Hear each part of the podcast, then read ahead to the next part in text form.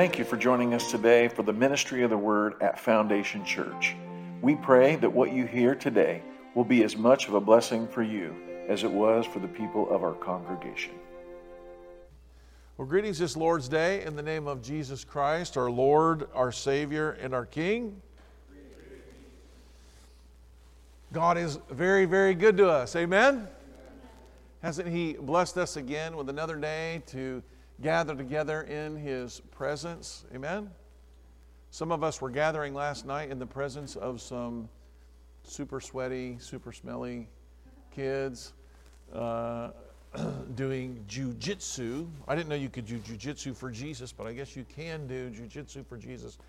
Um, but yeah, we had a good time in the Hatfields and the Brownfields, and we had Chris Bonavere was a cheering section. Benita was there.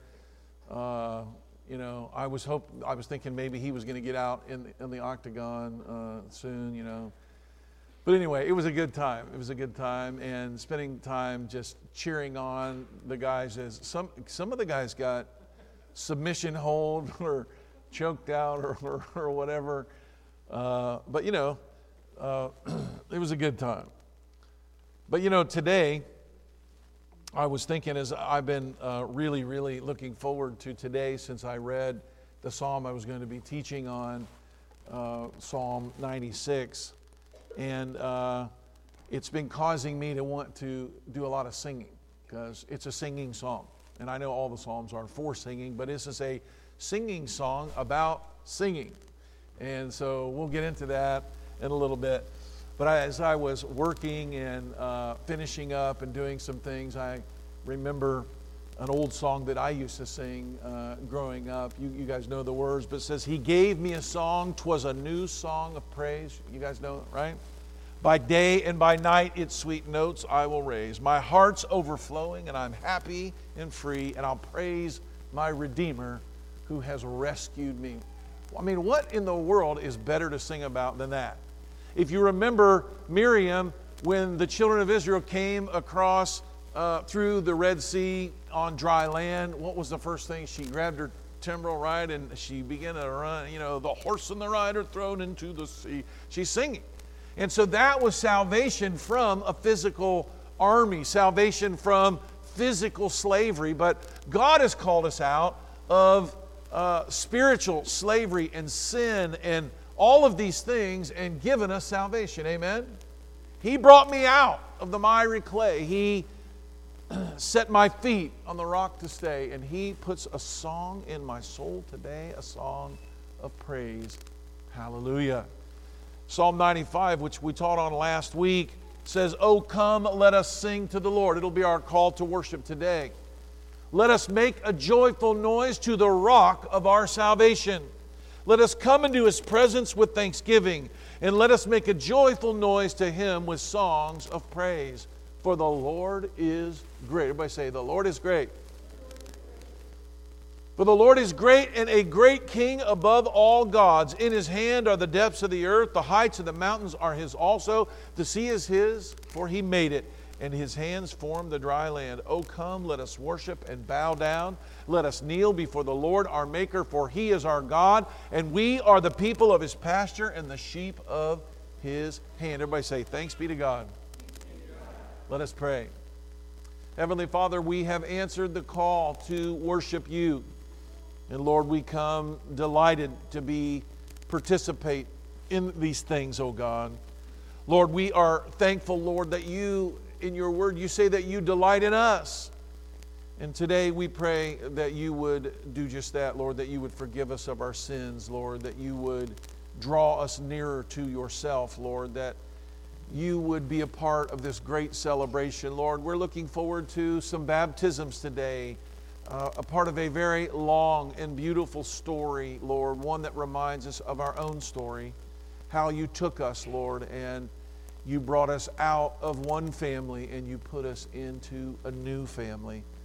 Lord, thank you for that today. May that be the joy that ignites our worship today. May we lift up our voices all day. May you draw us into becoming more like uh, you want us to be, Lord, and, and may you make us uh, prepared for the time when we will be in your presence, praising you, singing you, and lifting up your name and doing it uh, in not in these, these, these sinful bodies, Lord God, that will one day leave us, but Lord, we will do it in a new and glorified body, one that knows not the slavery of sin. In Christ's name we pray, and all God's people said, Amen. Praise Father, Son, and Holy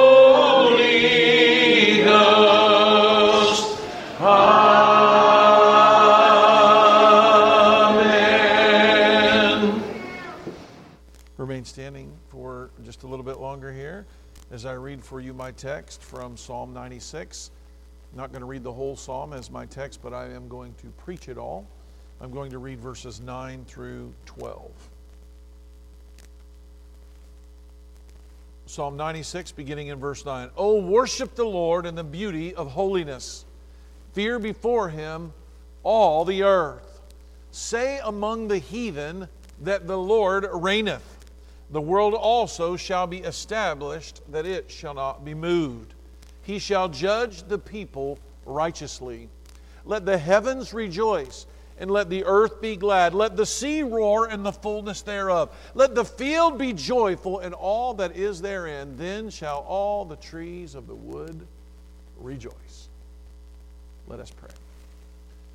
Heavenly Father, we love you. We thank you for your word. Lord, we long to hear the message that your word was intended to convey. Lord, we know some of those messages are very direct and we will hear them and see them, but we ask for a special illumination of your word. We ask that your Holy Spirit, Lord, would speak to our hearts, Lord, that the things that come out of my mouth as your minister, Lord, would speak to the hearts of those that are here, Lord, and that it would do a marvelous work in them and in me. In Christ's name we pray, and all God's people said, Amen. You may be seated. Songs for Heaven and the Heathen. That's what my sermon title today is Songs for Heaven and the Heathen. And if you think I was being clever in uh, my title and maybe it may or may not fit the, the, the text, you will read, and as you read this psalm, you will come away and you will go, Could there be any other title for this psalm than Songs for Heaven and the heathen because that's exactly what the psalm is talking about.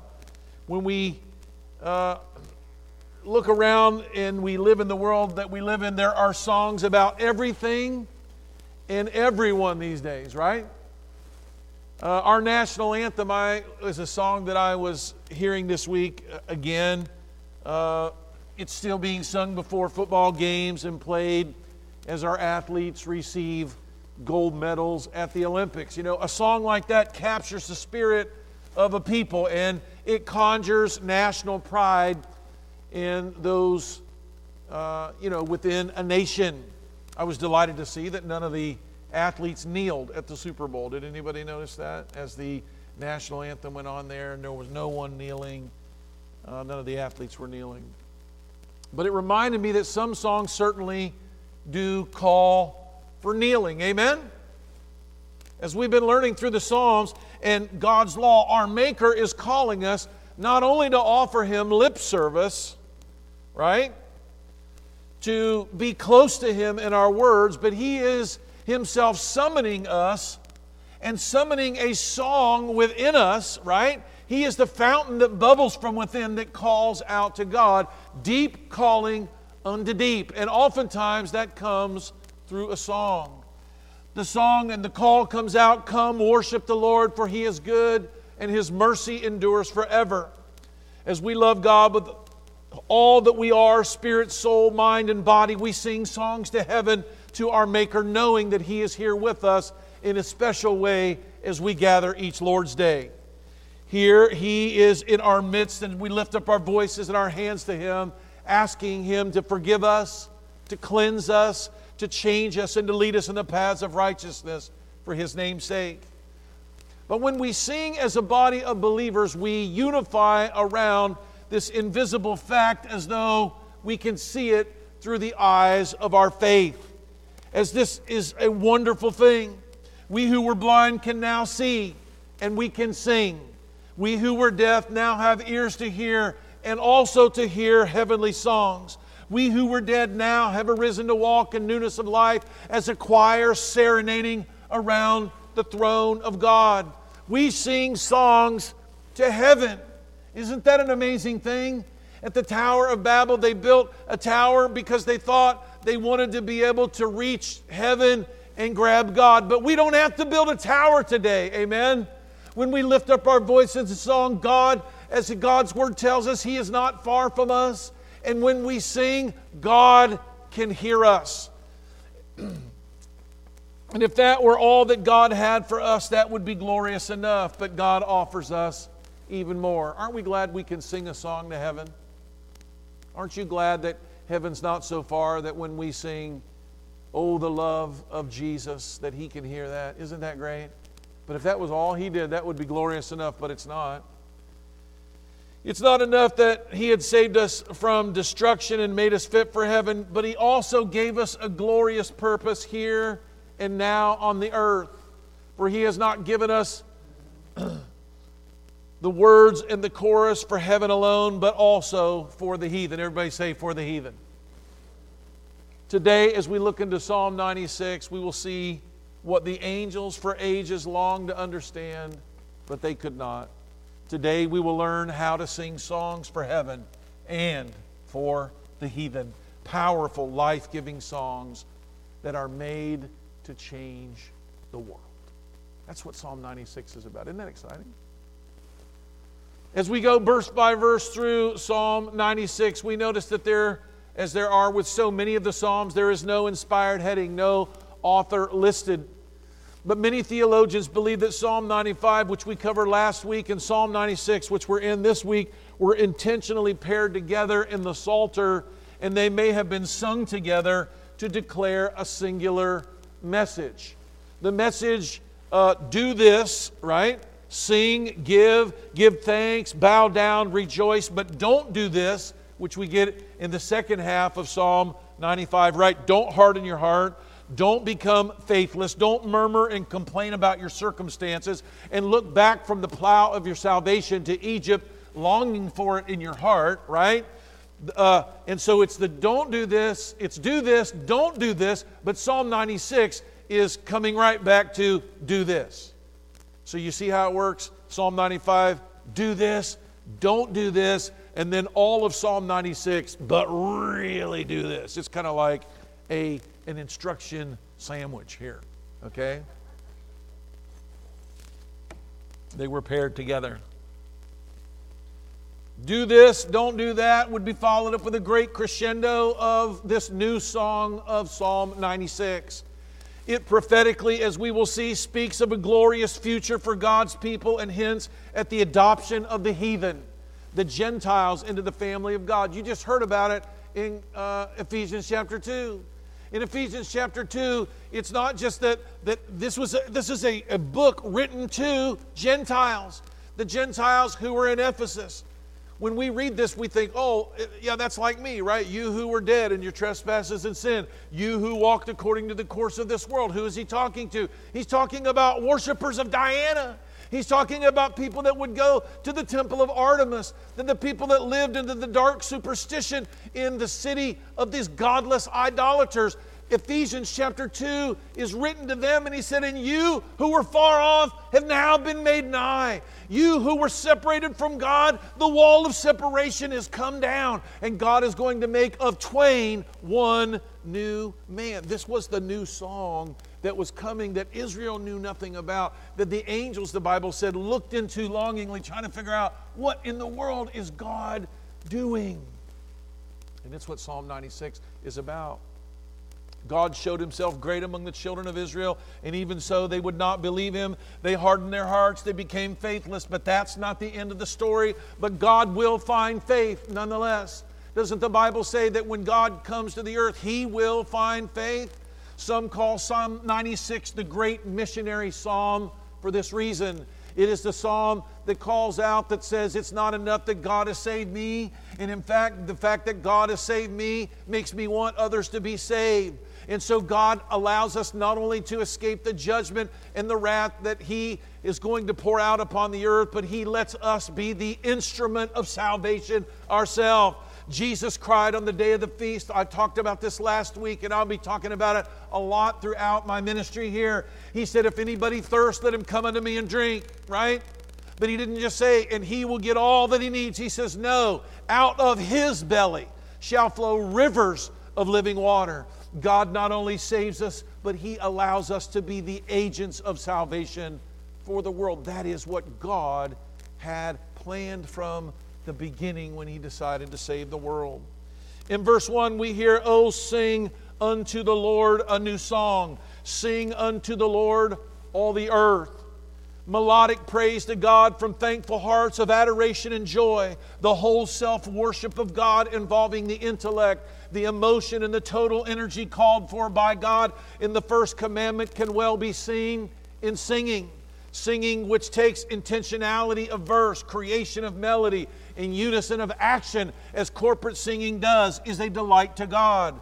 When we sing together as a church, we cease to be individuals and we join the holy collective, the covenant mind, body, and soul. Singing is a lovely picture of what the church is the body of praise to God in worship and in service.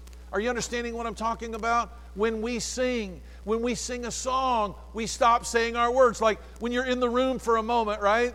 You're just all talking and you're doing your thing, but when we all stop, and when we get, begin to sing, what do we stop doing? We stop being individuals and we become what? We become a body, we become a collective.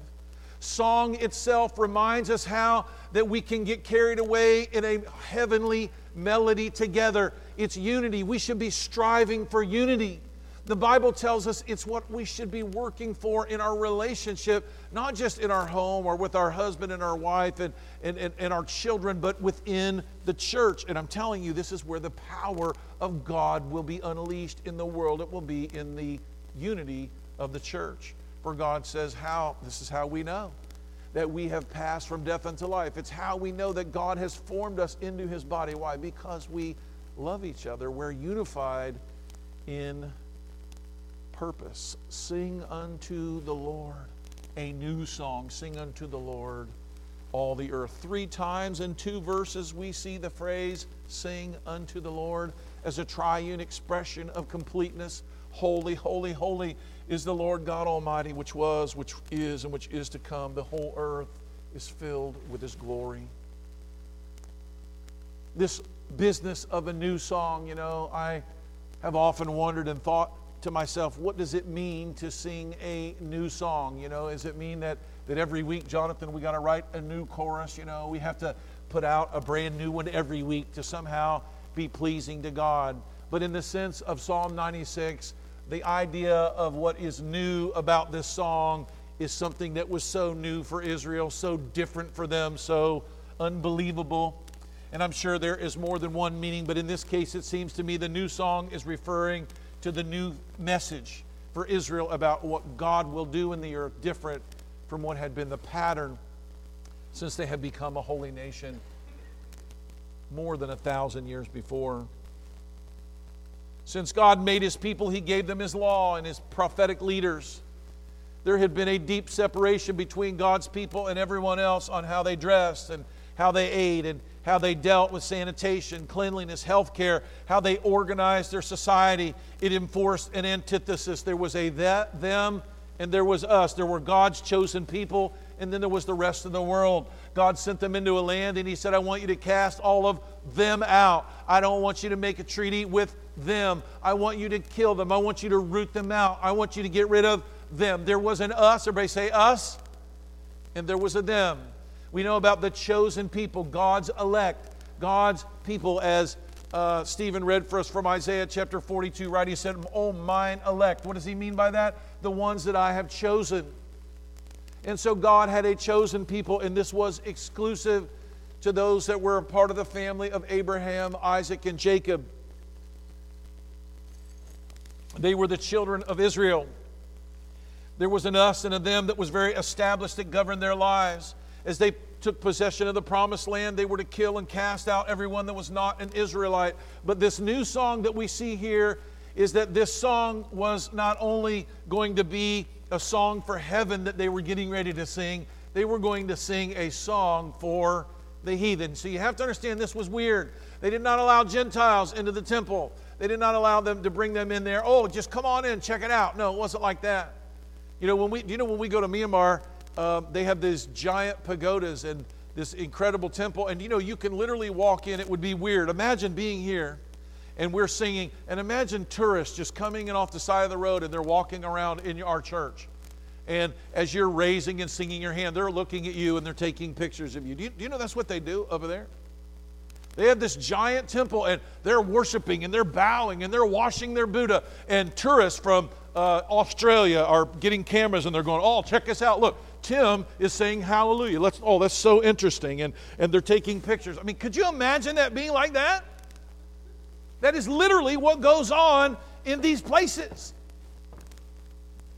But the Gentiles were not allowed. They were not allowed to just come and go and, and be tourists and check it out. No, no, they weren't allowed. They were, they were, there was a deep separation between them. They weren't to eat with them.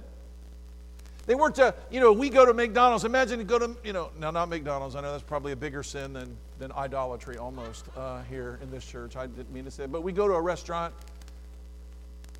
El Vaquero, and do you ask everybody to, hey, we just need to make sure we're eating here today? We want to make sure there are no non Christians eating here in the building, right? Is that what we did last night? No, no, we did not.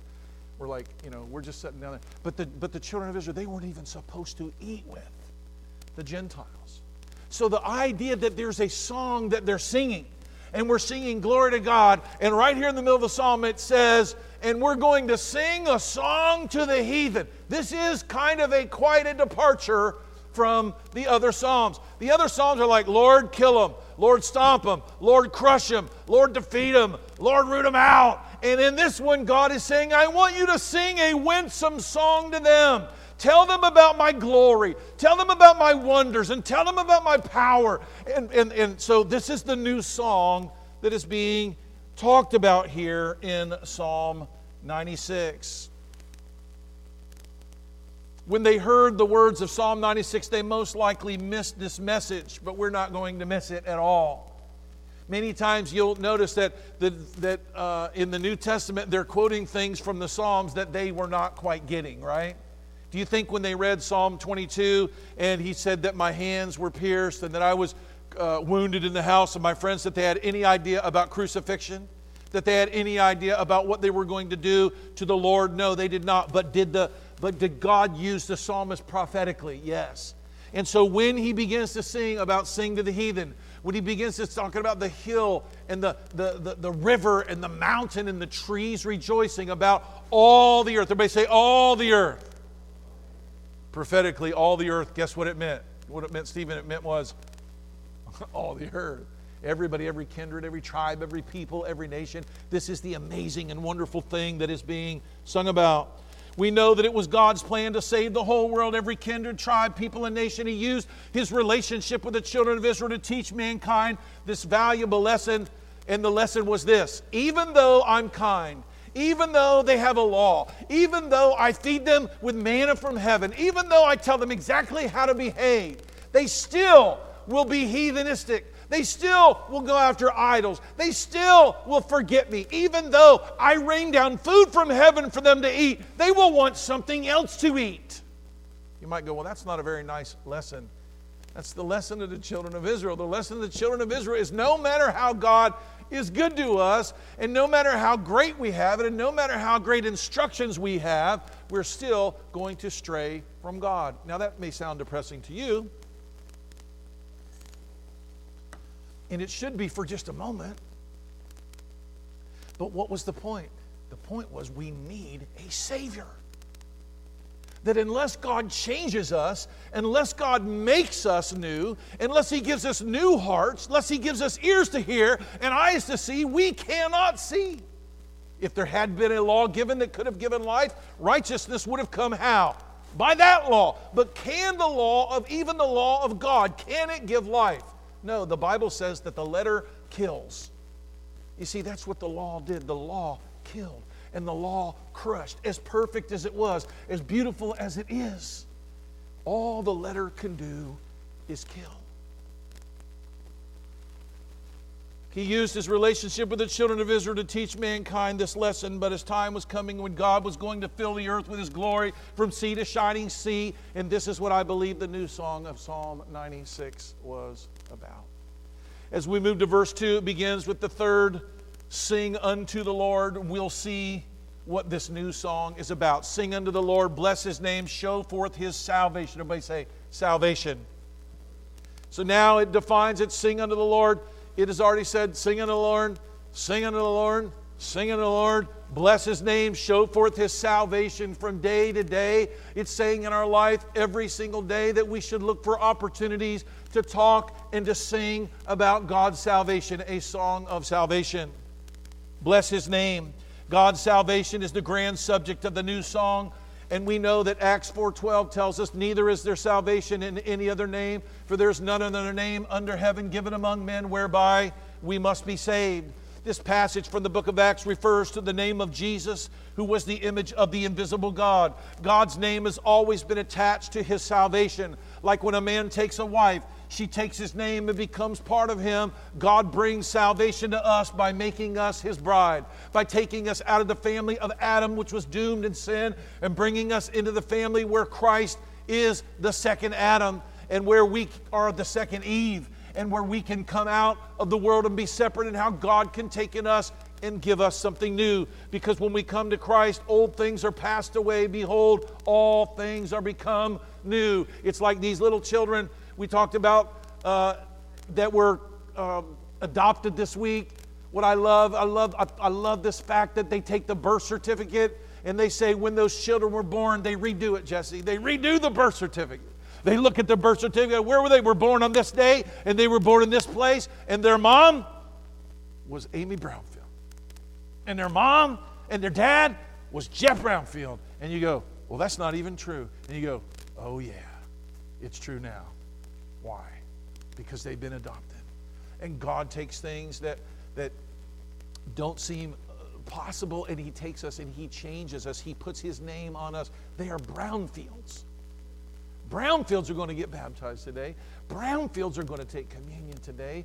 And they're not the kids that are just kind of like the brownfields. No, they're brownfields. And that's what happens to us. The song would be for those who would one day bow their knees and confess with their mouths that his name is above every name. We see this in verse 3 declare his glory among the heathen. Everybody say, among the heathen. I mean, we like to declare it in the church. We like to talk to each other. Hey, Jonathan, you know what? God is good, right? How many of you declare this to people who don't know God? How many of you tell, hey, you know, God is, He's really good? You know, I think that sometimes we try to sell the world on how church is good or that our lifestyle is good or that this and that, but I don't know that many of us are. Uh, are wise enough or maybe understand enough to just we just need to tell them about how good God is to us. You know what? I don't know how God's going to be to you, but let me tell you how good He's been to me. You don't have to be a theologian to do that. Here we see literally these things declare his glory among the heathen, his wonders among the people. And so the question is, is what is it that we're to declare? Everybody say, declare his glory. Who are we to declare it to? Just to heaven, just to each other, or to the heathen? Everybody say the heathen. And what else? His wonders too. Has God been wonderful to you? I know much of your story. I know many of the things that God's done in your life, and I know He has been wonderful. Here we see this literally is a song for heaven and the heathen by name. We sing not only for God's delight, but our music speaks an evangelistic message. When we sing and we speak of the glory of God and His goodness to us, His children, we send out the great invitation to the world to join us in the chorus, giving thanks for what He has done, acknowledging in all of our lives it's a legitimate mode of evangelism. You know, we we want to get out, and I've seen this. I remember when I was young and I was in Bible school, they'd give us a, a, Bible and they'd say, Go out on the street and, and walk them through the Roman road and, and tell them they're sinners and tell them they need to repent and, and tell them to do this and then have them repeat the sinner's prayer. And there was this little thing they taught me at school, and I remember I'm going, What in the world is going on here? Like, I, I you know, I, I wasn't raised in a church that did this. But there was something that felt funny about that, and, and we could get people on the street who didn't want to argue with us to repeat the prayer, and we were saving hundreds of people. Oh, it was fantastic. I don't think that was saving those people. But giving thanks for what he's done, acknowledging in all of our lives, as I said, is a legitimate mode of evangelism. Do you remember the blind boy who Jesus healed in John chapter 9? You know the story. He was blind from the time he was born, and, and people came up and they said, Why is he blind? Is he blind because his mom sinned? Is he, is he blind because of his dad's sin? And you know what Jesus said? No, He's blind for the glory of God. And Jesus spit on the ground and he formed clay in his hands and he put them on the boy's eyes. And now the parents are in trouble because this happened on the Sabbath and this is trouble. Somebody was working on the Sabbath, someone was making clay on the Sabbath. Oh, have mercy. And now the Pharisees are upset about it. The Pharisees are like, you know, this guy certainly couldn't be the Messiah because the Messiah would never work on the Sabbath day. We know this to be true. We've written books about it, and we know that God wouldn't do this. It's not actually in the Bible, but it's in my commentary on the Bible that I wrote. And so here he has made clay and he's working and he's sinning, and the Messiah could never sin. But we know it's a sin. Now, not because the Bible said it was, but because our commentary on the Bible said that it was.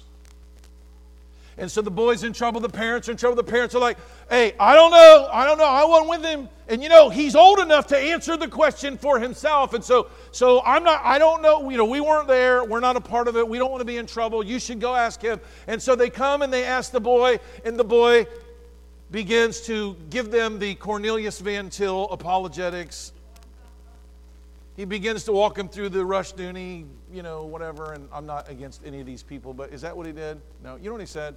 Hey, you know what? I don't know whether this man is even a sinner. I don't know if he's good. I don't know if he's bad. I don't know what his doctrine is. I don't know anything, but all I know, everybody say, all I know, is I once was blind, but now I see. Can you argue with that, Jonathan?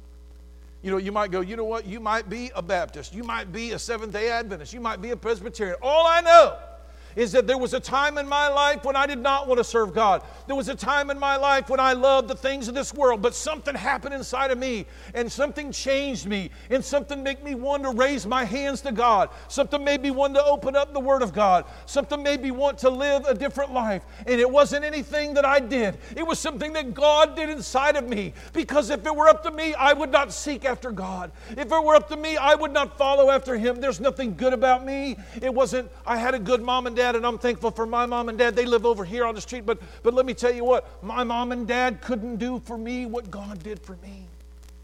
Do you know that's all that we, we don't need to be theologians or great apologists. We need to be witnesses of what God has done in our lives. I don't know. I don't know. I don't know if I can explain all the theology. I don't know when exactly a man is justified and sanctified. I don't exactly understand who can and can't and won't and but all I know is that I once was blind. And now I see.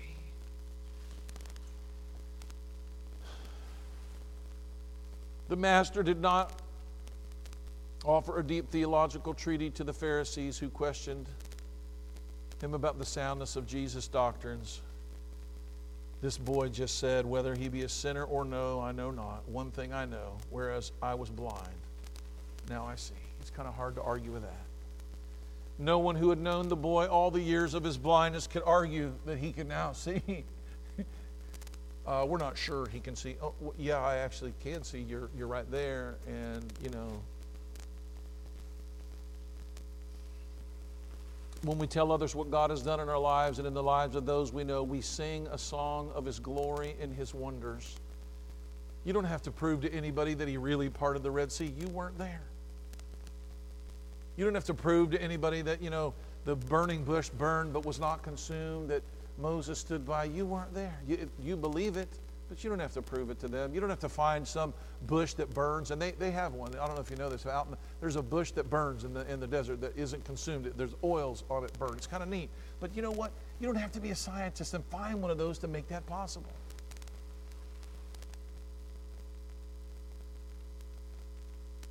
Men don't change on their own. Nothing is more amazing than the transforming power of God. People don't just rise from the dead on their own. And people know this. Just as the eyes of that young man opened on that day, so the eyes of those we speak of God's glory to and goodness, they will open before us too. We won't need to argue with them or convince them of what they too will know. Amen? His wonders among all the people. Say, all the people. These phrases in Psalm 96 mean all the people mean all the people, not just the Jews, not just Abraham, Isaac, and Jacob, not just the 12 tribes of Israel, but all the people. All the people in the earth. You'll see this more as we go along in the psalm. Verse 4, just talking about all of these things, Jonathan. It gets me really cranked up. God is going to save the world. Isn't that exciting? I love verse 4. In fact, it makes me want to sing. And so I'm going to. This song was a song from my childhood, one I wish we could sing all the time here. And in fact, maybe after today, we will. You guys know this song, right? Oh, sing unto the Lord a new song. Oh, sing unto the Lord all the earth. Sing unto the Lord a new song. Oh, sing unto the Lord all the earth. For God is great and greatly to be praised. God is great and greatly to be praised. Sing unto the Lord a new song. Come on, guys.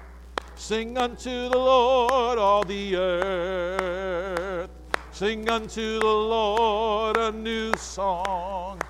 Sing unto the Lord all the earth. For God is great and greatly to be praised. God is great and greatly to be praised.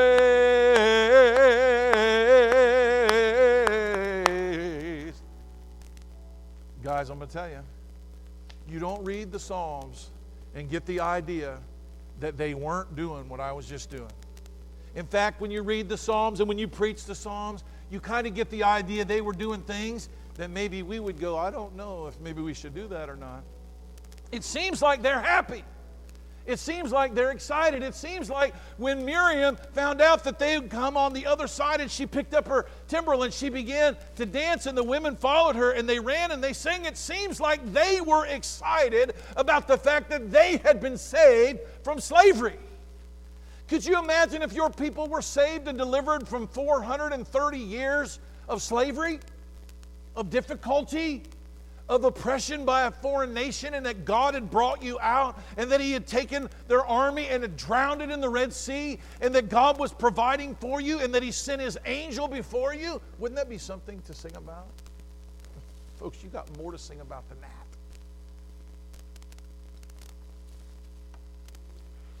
Because we're not the children of Israel who God has to go, you got to watch that angel. That angel, he, he, he might hurt you. Be careful with him. No, no, no. The Bible says that God comes to us. He brings his salvation to us. He answers our prayers. We don't need a priest to come into the Holy of Holies once a year. We don't need for uh, all of those, uh, those elements of that worship of that time. We don't need for this to happen. That's all done. And the Bible says we can come boldly before the throne of grace that we may obtain mercy. Amen? Folks, we should be the happiest people in the world. The Jewish people were known for their joy, for their singing, for their excitement. But Christians aren't necessarily known for that. What is wrong with us? I think the fact that people would call what we are the frozen chosen, I think is an indictment against us. And I think that we need to be frozen no more. There's no reason to be. It doesn't honor God to act like we're not that excited about what He's done in our lives. Verse 4 For the Lord is great. Everybody say He's great. And He is greatly to be praised. Is greatly to be praised means, and He should be praised in such a way as to not excite the emotion. Does that even, does that even fit with love God with all of your heart? with your mind, with your soul, with your strength? Does it even follow that the man who wrote half of the Psalms was such a wild man in his worship to God that it was humiliating to his own family? And that when someone made fun of him for doing it, that God smote her with barrenness? It seems like there's something that we've restrained in us that is not to be restrained. The Lord is great and greatly to be praised. He is to be feared above all gods. And when we say this, we're not trying to say that there are other gods, for there are not. Gods are mentioned here with a small g in verse 5 to make this abundantly clear. Verse 5 For all the gods of the nations are idols, but the Lord made the heavens. There's quite a difference, right? He's God all by himself. There are not a host of gods. He is one among them or even he is the greatest among them. No, there are no gods at all. Say, there are no gods. There is only one God. All of those gods are false idols. They are supplanters. There is no power but the power of God. He is the one and only source of divine power. The other nations of the world at that time and even still today live lives of superstition and deception, offering food to wooden or metal gods who can't even eat, offering prayers to statues of gods that have no real ears to hear them or arms to answer. And if you haven't been over to uh, some other country other than here, you might believe this doesn't go on, but it goes on. It goes on, idols on their mantle, idols in their little. Uh, their little altars they built in their house, down at the pagoda, over at the shrine, over it's happening all over the world. They're praying to gods who cannot hear them. They are, they are uh, trying to feed gods with food who could not eat food. And that's what they do. The gods of the nations are deaf and dumb, but the God of heaven made the heavens and the earth. He doesn't merely simply rule them, He is the creator. This is one of the themes echoed from Psalm 95 as it is paired here with Psalm 96.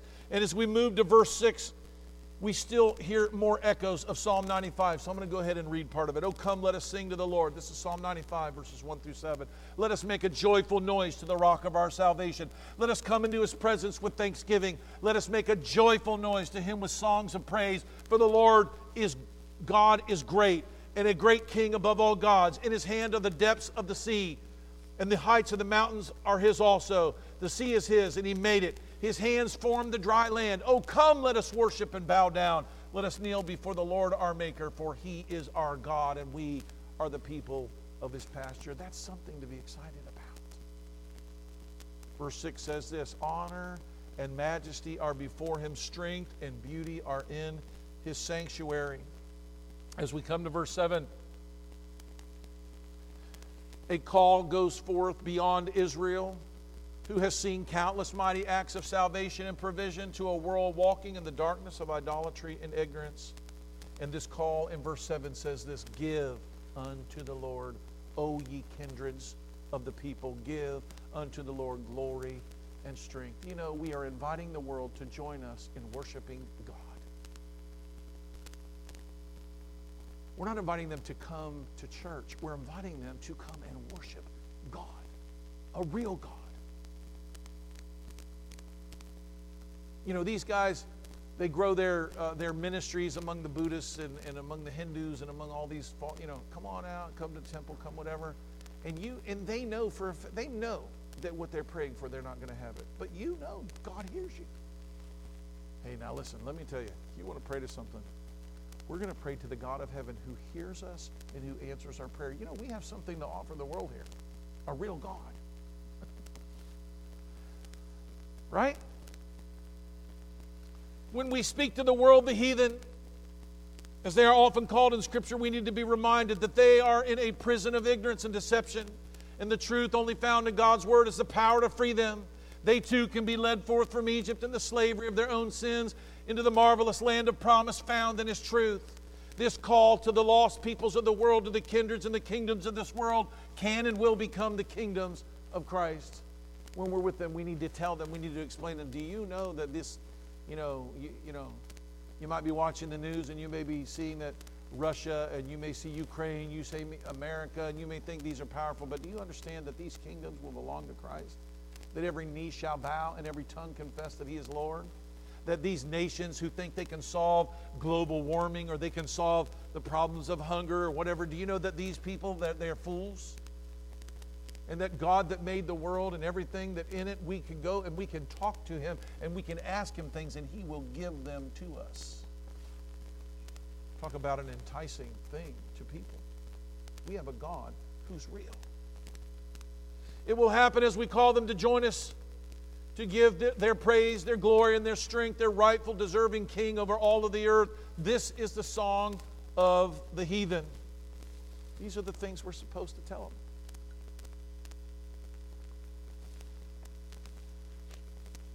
Problem is, is some of us, even though we've received manna from heaven, we've received forgiveness, God's changed our life, we almost don't believe that God is even real ourselves. It is the Spirit, though Revelation 22 17, it is the Spirit and the bride that says, Come. And it is up to us to invite them in. Verse 8 Give glory to the Lord. This is the song that in heaven. Give glory to the Lord. Give glory due to his name. Bring an offering. Come into his courts. There's a song here inviting the heathen into the courts of the Lord, but they weren't even allowed to come. What in the world is going on? This is the new song that was for us to sing. We invite them to come and worship the one and only one worthy of it, and to join us as we enter into his gates with thanksgiving and into his courts with praise. Revelation 22 17, the second half says, Come and let him that is athirst come, and whosoever will, let him come and take of the water of life freely. We're not coming to get them to buy something, we're here to give it away. We're not trying to get them to join something, we're wanting God to change them. In verse 9, continues the call for people everywhere to join the church in praise to God. Oh, worship the Lord in the beauty of holiness. Fear before him all the earth. Say, all the earth. This was a new thing for Israel the idea that they would be evangelists, the idea that they would be speaking a message to the heathen was a new song. Oh, worship the Lord in the beauty of holiness. Fear before him all the earth.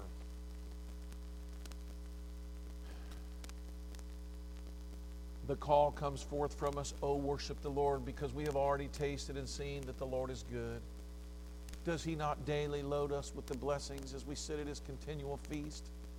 It is us, His people, the sheep of His pasture, that testify best of His goodness already present in our lives.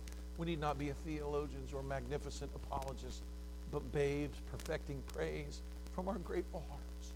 Some people say, I don't know what to say to people. I don't know what to, I don't know how to reach the lost. I don't know how. You don't need to reach them by trying to convince them. You just need to talk about how good God is. How hard is that? Has He been good to you?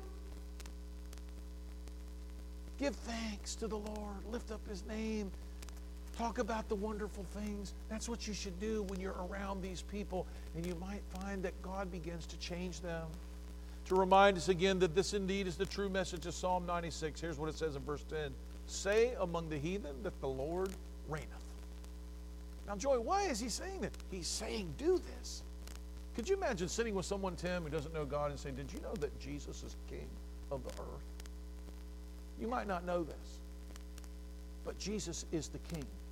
I know Vladimir Putin thinks he is, or Joe Biden thinks he is, or maybe, you know, a few years ago Donald Trump thought he was, or, or whatever. These people all might think they are. But let me tell you, there's one king, and his name is Jesus. Say among the heathen that the Lord reigns. The world also shall be established, and it shall not be moved, and he shall judge the people righteously. Our testimony among the heathen, our song for them, is that Jesus is the King of the earth right now. He is the King of kings and Lord of lords right now. We as people pray, Our Father which art in heaven, hallowed be thy name, thy kingdom come, thy will be done on earth as it is in heaven. From Matthew chapter 6. The message we sing and preach to heaven and the heathen is that God is the king and nothing can or will change that, and he will judge the people righteously. This is a very important message in the world still filled with great injustice. Men's hearts cry for justice, and we know the only one who is just and who has promised to bring justice completely. Almost every day, in every news article, in every situation that's going on, the cry in people's heart is, This isn't right. Come on, you know it. There's something wrong about this. This isn't right. We see someone doing something, we see some getting away with it, we see this with that, and, and we have the opportunity there, Sister Ashley, to go, Jesus, the King of the earth, is a righteous judge, and he is going to bring about justice. In the last three verses of Psalm 96, there is a comparison of the whole physical earth worshiping God, undivided sky, sea, trees, fields, and many of the, just as all the peoples of the earth will. Truly, a song for heaven and the heathen, a grand vision of unity, of purpose, and harmony that begins with mutual praise. Let the heavens rejoice. Let the earth be glad. Let the sea roar and the fullness thereof. You see, the call is not for the inanimate object to worship God in as much as it is all of us. In the picture of the clapping of the rivers, of the, of the waving of the trees, is not a picture just that the trees are offering worship. They cannot worship God like we can. They offer a wave, but they don't know God like we do. And we can wave our arms and our hands in the picture here that is being formed in this beautiful thing I, I was reading about this from the Treasury of David. If you've never uh, been blessed by Spurgeon's Treasury of David, you should check it out. And I'm going to bless you with it right now. Okay, you guys ready for this? Because what I'm going to read to you is just from that. And, and I thought about writing my own little thing. And I, when I read this, I'm like, you know what? I think I just need to just cut and paste a little Spurgeon and bring it to you. All right? David, right here from or Spurgeon from this same verse as he is going through verse 11 here in uh, Psalm 96. He says this Above and below, let joy be manifested. Let the angels who have stood in amaze at the wickedness of men now rejoice over their repentance and restoration to favor. And let men themselves express their pleasure in seeing their true prince set upon his throne. The book of creation has two covers, and on each of these let glory of the Lord be emblazoned in letters of joy. Let the sea roar in the fullness thereof. Let it be no more a troubled sea, a wailing over shipwrecked mariners and rehearsing of the griefs of widows and orphans, but let it adopt a cheerful note and rejoice in the kingdom of the Lord. Let it thunder out the name of the Lord with its tides are at its full, and let its teeming life express the utmost joy because the Lord reigneth even in the depth of the sea. In common with the rest of creation, the sea has groaned and travailed until now, but it is not the time close at hand which shall hollow murmur shall be exchanged for an outburst of joy? Will not every billow soon flash forth the praises of him who once trod the sea? Waft, waft, ye winds, his story, and oh, ye waters, roll, till like a sea of glory it spreads from pole to pole. Come on, Spurgeon. Could you imagine being there in his church when he delivered that? Verse 12 says this Let the field be joyful, and all therein, and let all the trees of the wood rejoice. Spurgeon, as he read these words, he inspired, he said this He said, Let the cultivated plains praise the Lord.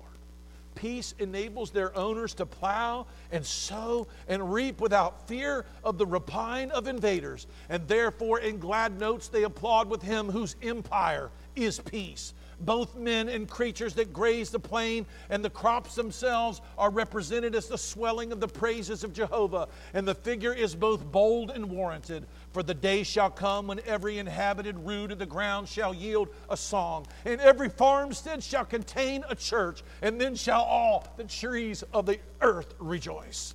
He does not say, Let them rejoice, but he says, They do rejoice. The faith of the psalmist turns itself from the expression of desire to the fully assured prediction of the event. Groves have in old times stood shuddering at the horrid practices which have been performed under their shade. But time shall come when they shall sing for the joy, because the holy worship and the sounds for which they shall hear shall come from the people of God. the bush, the stronghold of savage men and robbers, but shall be sanctified to a retirement and devotion. Perhaps the psalmist was thinking of the birds. And so the poet must have supposed, as he versifies the passage, field exults and meadow fair, with each bud and blossom there, in the lonely woodlands now, chants aloud each rustling bough. Thank the Lord for Spurgeon. Last but not least, we're reminded that men may not come to God, but He will surely come to them. There was a poem years ago said, I did not have time to stop for death, and so death stopped for me. I don't know if you know that poem. But part of the song for the heathen is not just a joyful song, but it is a song of warning. Before the Lord, for he cometh, he cometh to judge the earth. He shall judge the world with righteousness and the people with truth. The song of heaven for the heathen is a mixed melody of joy and warning, of invitation and information. It is a battle hymn of reinforcement for some and the dread of those who will be trampled out to form a vintage from the grapes of God's wrath. Jude tells us the message of salvation comes in more than one melody. But you, beloved, building up your most holy faith and praying of the Holy Ghost, keep yourselves in the love of God, waiting for the mercy of our Lord Jesus Christ that leads to eternal life. And have mercy on those who doubt. Save others by snatching them out of the fire. And do others show mercy with fear, hating even the garments stained by the flesh. As we are reminded that the judge is coming one of the songs that we sing to the heathen as we let them know yes, he's king, and yes, he's lovely, and yes, he's been wonderful, but he's an awesome God, and he is a consuming fire. And the injustices that are in the world, if you are those who are the ones who are committing them, you have a day of reckoning coming before you. If you live ungodly and you deny his kingship and you walk how you want to walk and do what you want to do. Let me tell you, there'll be a day you won't be able to do that. And your own uh, recalcitrant knee will bow, and your own filthy tongue will confess that Jesus Christ is Lord to the glory of God the Father. The song to heaven and the heathen, and the heathen in this case specifically, sometimes is a song of sober warning about the judgment that comes. And so we sing of that too. Amen? Amen. This is what the song for the heathen is about. As we think about this psalm, I want to actually read it for you one more time, all the way through, and then I will close.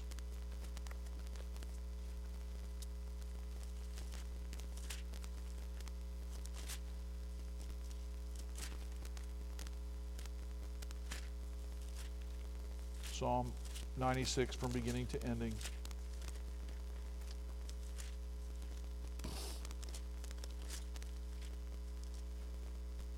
O sing unto the Lord a new song. Sing unto the Lord all the earth. Sing unto the Lord, bless his name, and show forth his salvation from day to day.